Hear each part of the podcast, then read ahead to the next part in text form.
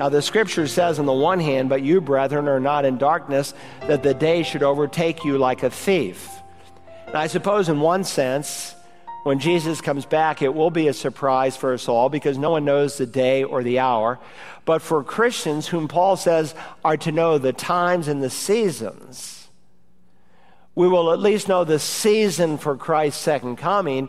And if we know the season for his coming, we know that the rapture that precedes it must be that much closer. Welcome to Search the Scriptures, the Bible teaching ministry of Dr. Carl Broggi, Senior Pastor of Community Bible Church in Beaufort, South Carolina. Today is part two of Pastor Carl's sermon entitled Fleeing the Coming Tribulation. Pastor Carl will be preaching from the book of Matthew, chapter 24, verse 16. And today we will see that the only way to flee God's wrath is through his Son, Jesus Christ. Jesus himself said, I am the way, and the truth, and the life. No one comes to the Father but through me. Let's join Pastor Carl now as he continues.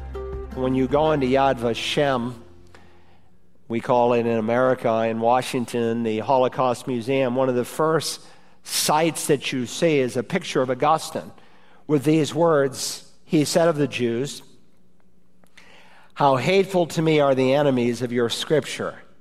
How I wish that you would slay them, speaking of the Jews, with your two edged sword, so that there should be none to oppose your word. And of course, he taught what was called the theory of substitution, namely that the church was now to be substituted for Israel.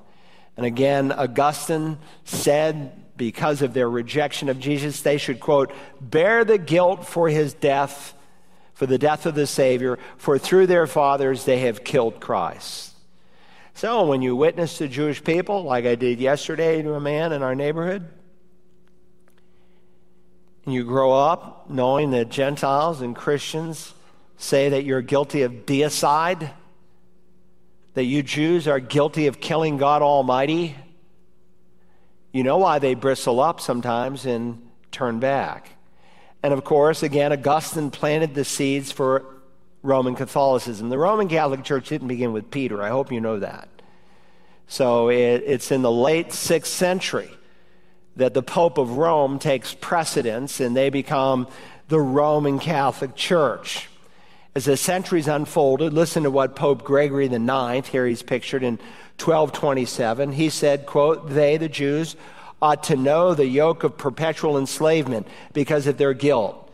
See to it that the perfidious Jews never in the future become insolent, but that they always suffer publicly the shame of their sin and servile fear.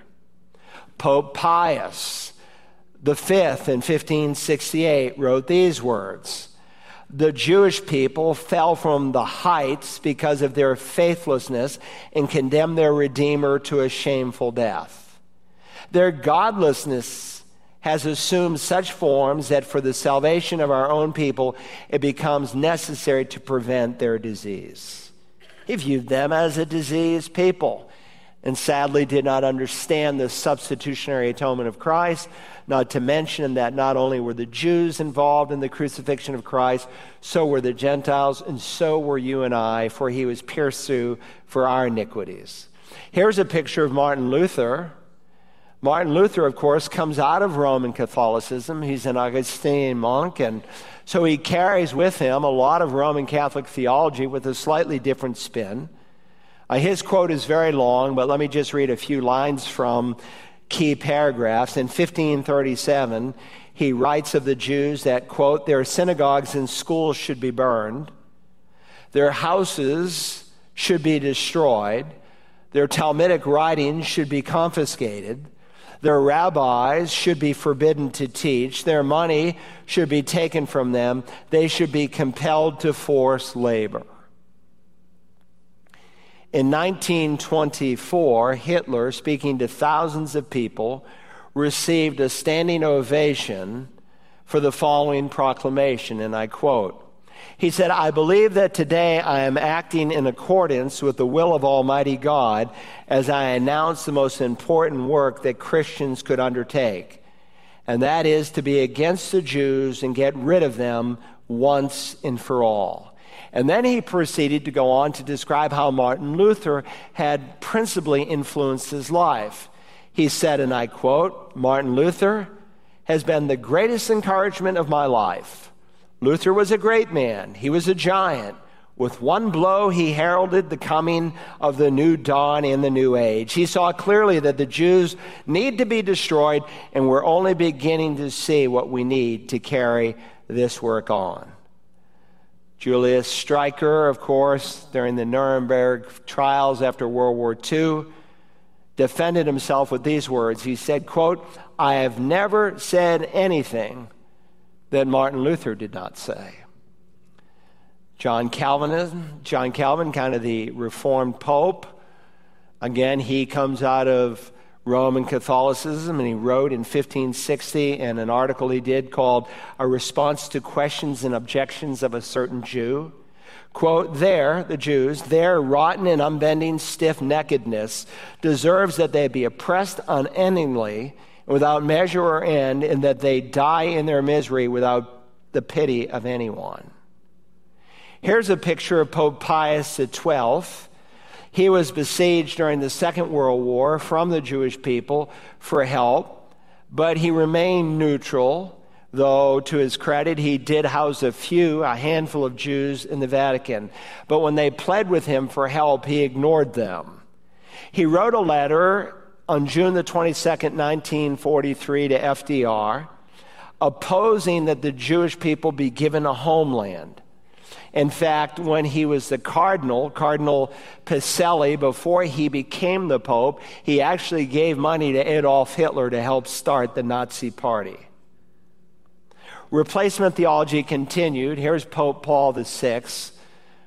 That's the first pope I remember seeing on the wall in our kitchen.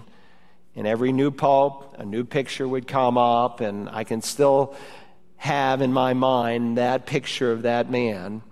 And of course, at the Second Vatican Council, Pope Paul VI created a document entitled The Reformists, where he describes, quote, the church as the new people of God, that they had replaced Israel. Uh, as recently as 2010, there was a synod that is pictured here that met in the Middle East. It was a special synod of bishops and they wrote this in the document that each of them signed We Christians cannot speak of the promised land as an exclusive right for a privileged Jewish people. The promise was fulfilled by Christ. In the kingdom of God, there is no longer a chosen people. Now, they will argue that there is a chosen church, namely the Roman Catholic Church, and that they, in essence, have usurped and replaced Israel. And so those who say there's no future for the Jewish people ignore the promises God made concerning the land that he gave to them. It is theirs by a deed that God gave. And those who ignore them as God's people to bring not just about the first coming, which they did, but the second coming, I don't care if they're Catholic or so called evangelical, knowingly or unknowingly, they're planting the seeds for anti Semitism. But I would say to any Reformed brother who thinks that we are the new Israel to read these words from Jeremiah 31. The prophet says, This is what the Lord says. He who gives the sun for light by day and the fixed order of the moon and the stars for light by night, who stirs up the sea so that its waves roar. The Lord of hosts, the Lord of armies is his name. If this fixed order departs from me, declares the Lord, then the descendants of Israel will cease to be a nation before me forever. This is what the Lord says If the heavens above can be measured and the foundations of the earth searched out below, then I will also reject all the descendants of Israel for everything they have done, declares the Lord. And so, because Calvin believed that the body of Christ, not the Roman church, again, a different spin, was the new Israel, he read Romans 9, 10, and 11 through that lens.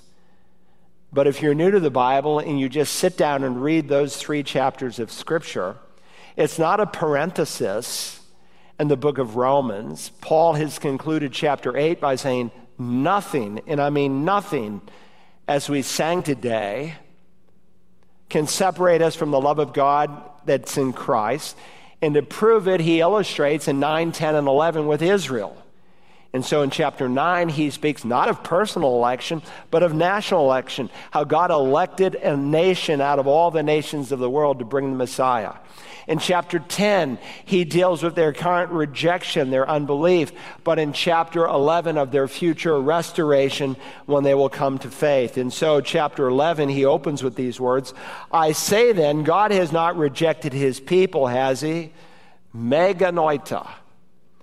It's the strongest adversative in the New Testament. May it never be.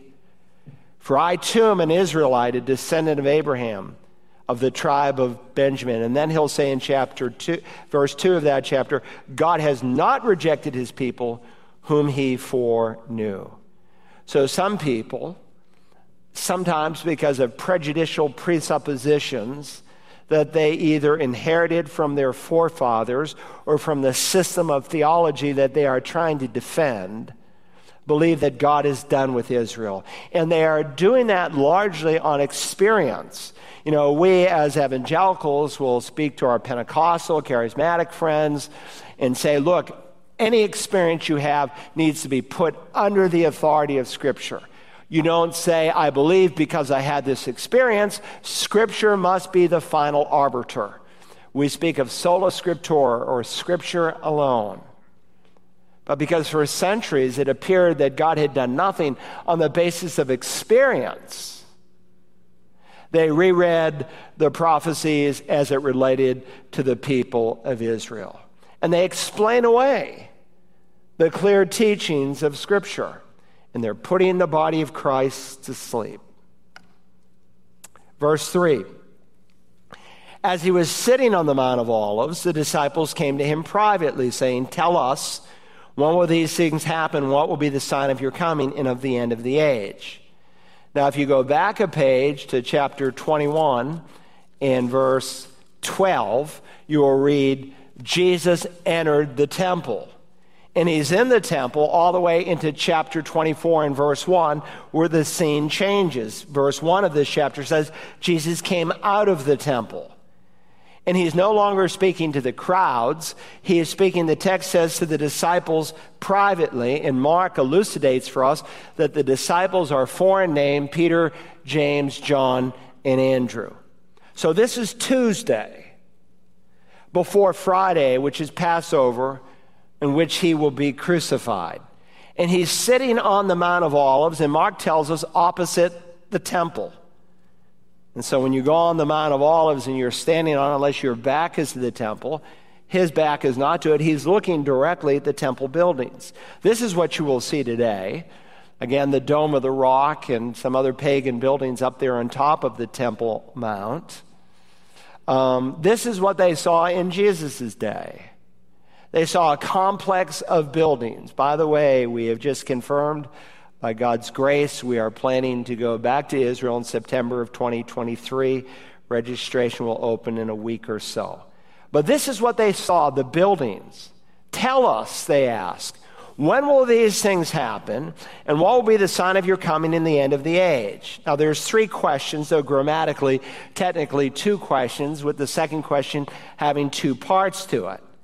Tell us, first question, when will these things happen? That is the prediction of the temple being destroyed. As already noted, its destruction would be a fantastic event.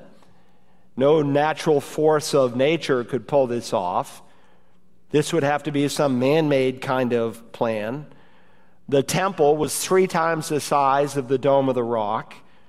Um, the rocks used in it were, for the most part, larger than all the stones used in the Great Pyramids.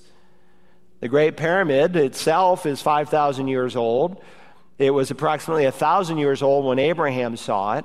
It was 1,500 years old when Moses put his eyes on it. And if Joseph and Mary, when they were in Egypt, saw it, it was 3,000 years old. It was an incredible piece of architecture.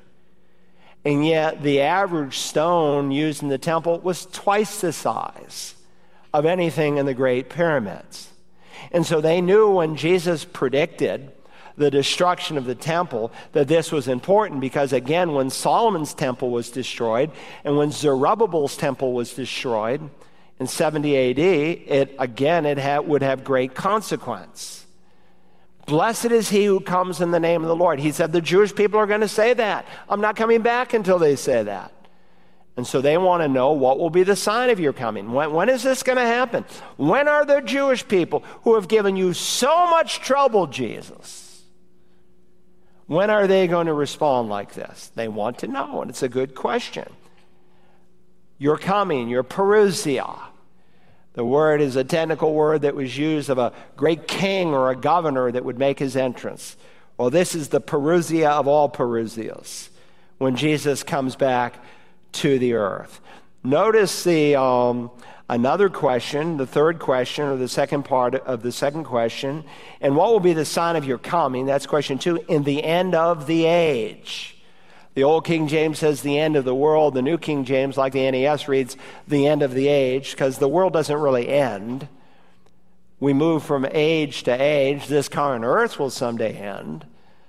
But the scripture speaks of us going from age to age. And when you read Matthew's response, he just briefly has noted the destruction of the temple, whereas Luke and Mark give great detail on it. But he focuses on Christ coming back to the earth. Why? Because that's the theme of his gospel. The theme and purpose of his gospel is that Jesus is the king. And so in this section, Jesus looks down the corridors of time and he gives us the signs of the time that will unfold before he can rule and reign. Seven signs that we've already studied that he calls the birth pangs. And I noted for you earlier that they perfectly match what we read in Revelation chapter 6 with the sealed judgments. Here's a chart to dust off your memory again. He speaks of false Christ. That's the first horse, the white horse. He speaks of wars. That's the red horse, famines, the black horse, death, the pale horse, martyrs, cosmic changes, and the worldwide preaching of the gospel. The worldwide preaching of the gospel, by the way, didn't happen in the first century. And so, for those who take all Matthew 24, with the exception of the second coming, as historical, the preaching of the gospel had just started. But it will be completed. Every tribe, tongue, and nation during the Great Tribulation period will hear and learn all about Jesus. Now, people today say, well, we're witnessing the birth pangs. We're not. That's a sloppy handling of the text. We are witnessing that there's a pregnancy, but the very events that Jesus outlines in verses 4 through 14 are birth pangs. In fact, he says they are just the beginning of birth pangs. And so it's not by accident that these two chapters, Revelation 6 and Matthew 24, fit hand in glove. Now, the scripture says, on the one hand, but you, brethren, are not in darkness, that the day should overtake you like a thief. And I suppose, in one sense, when Jesus comes back, it will be a surprise for us all because no one knows the day or the hour. But for Christians, whom Paul says are to know the times and the seasons, we will at least know the season for Christ's second coming. And if we know the season for his coming, we know that the rapture that precedes it must be that much closer. And so, again, for these prophecies that we're going to look again at this morning to take place, the Jews have to be in the land. They were scattered from, 130, from 70 AD to 132 across the world. They have to be back in the land. Jerusalem has to be under their control. But we are witnessing what they call aliyah. Aliyah is the Hebrew word that means coming up, moving up.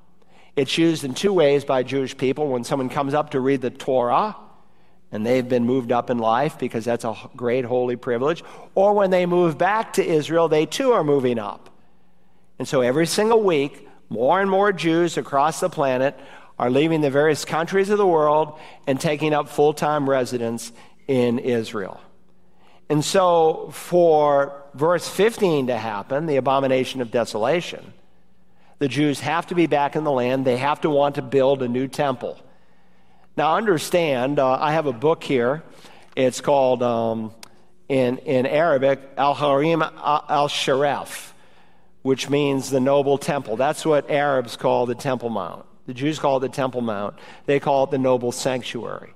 This was written in 1925 by the head Muslim in the world at that time. And in this little booklet, it was basically given to visitors when they came to the Temple Mount. It said that the original Solomonic temple was right up there on top of the Temple Mount. They said that. They taught that. They have since changed their story and said, no, the Jews never had a temple up here. Though about a decade ago, wanting to expand one of their underground meeting places without permission from the Israeli government, they began to dig it out, truckload after truckload, and they said, What's going on here? And all the dirt that they were throwing away, the Jewish people for archaeological purposes retrieved. Some of you went with me one year to the Temple Mount uh, digging, and we saw all these various artifacts that volunteers, as they sift through the dirt, have found, and it proved that this was the location of the Solomonic temple and the second temple that followed, written by Zerubbabel. So, all I'm trying to say is that look, this temple is going to be rebuilt in spite of what people say. And so there are Orthodox Jews who recognize that nearly 200 of the 16, 613 commandments in the Old Testament cannot be fulfilled unless the sacrificial system is in place. There are Jewish people who recognize that sin deserves death, and therefore, without the shedding of blood, there's no forgiveness for sin. Yet, I would just say that in spite of um, their desire to build a temple, if they built it last year, it would have been no good to them. Why? Because it has to be cleansed. And it has to be cleansed in a very specific way. Here are two red heifers. Uh, bring up the next slide. Uh, these are two of the five that has made it to Israel recently. A red heifer is a female cow. Here's a rabbi inspecting a red heifer. Don't be confused by the horns in this cow. Unlike deer, uh, red heifers and cattle can have horns and be female. And so a whole contingency of rabbis came to this Texas ranch. And providentially, none of these five red heifers had been tagged in any respect. And they came and went over every inch of the body of these red heifers because you couldn't just present any kind of a red heifer. You had to present a specific kind of red heifer for God to accept it. You couldn't have a black hair growing out of the red heifer. On Numbers 19, go home and read that chapter. Here it is. It says, This is the statute of the law which the Lord has commanded, saying, Speak to the sons of Israel, that they bring you an unblemished red heifer, in which is no defect on which a yoke has never been placed. Now, the Jewish people say that there have been nine qualified red heifers in the history of all the temples. And so, for nearly three decades, they have been looking for a red heifer without spot or blemish and without a single black hair in it. And so they found them, and here's a picture on October the 5th. One Texas cattle rancher, he could have sold them for millions of dollars. As it turns out, he's a born again Christian and he gave them to the people of Israel. They are arriving, these five cattle, these five female heifers, into Israel. When they came, uh, there was over 300 priests and rabbis and Jews blowing the shofar, celebrating. Many of the Jews heralded this as the beginning step for the temple to be rebuilt. Others said it was the foundation for the Messiah to return. Either way, and we may see it through a different set of eyes, for ritual purification the temple has to be built. Now, there was a time when these Jewish men who wanted to offer sacrifices were viewed as extremists. But now the whole mindset of the Jewish municipalities has changed. They see it as part of their culture. And even now, when these Jewish rabbis, and there's over 500 DNA tested Levites who are practicing the sacrificial system, not in the temple, obviously. The national media across Israel comes because they believe it's very, very important. And so here's again a chart that again helps us to see where we're at. The rapture takes place. There's a space of time of weeks, days, or months. I don't think years. Some think it could be years. But it appears, in light of the events and as they unfold, that it would be a brief time. But then there will step on the scene this Antichrist, this first beast whom we studied, who will sign a peace treaty with Israel. For the first three and a half years, he'll be kind to them. But in the middle of the three and a half years, he will put a stop to the sacrifice, Daniel says. Paul affirms the same truth. He'll make himself out to be God, and from that point on, Israel will be persecuted. And so the trigger event is given to us here in verse 15. Therefore, when you see the abomination of desolation, which was spoken through Daniel the prophet, standing in the holy place, let the reader understand. We've seen there are two aspects unfolded in Scripture to this event called the abomination of desolation. The first aspect is the Antichrist goes in the temple and he says, I'm God. Paul says he is the one who opposes and exalts himself above every so called God or object of worship, so that he takes his seat in the temple of God, displaying himself as being God. Now, that in and of itself would not be wrong if he was God. Jesus went into the temple and he called this his father's house. He equated himself to God in the temple. But it was true of him but it will not be true of this man. And so there's a second aspect to the abomination of desolation that we've studied that will prove there's no possible way he can be both God and break the Decalogue because God specifically speaks of not making an idol. Now remember, we studied it, Revelation 13, 14. And he deceives those who dwell on the earth because of the signs which it was given him to perform and the presence of the beast. He's talking about the second beast, who's also called the false prophet. He's given power by the devil himself to perform miracles in the presence of the Antichrist, telling those who dwell on the earth to make an image to the beast who had the wound of the sword and has come back to life.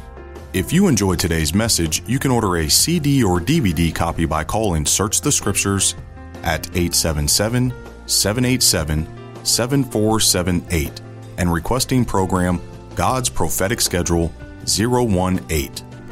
One of the most difficult questions posed by both Christians and skeptics of Christianity is the question what about those who have never heard the gospel of Jesus Christ?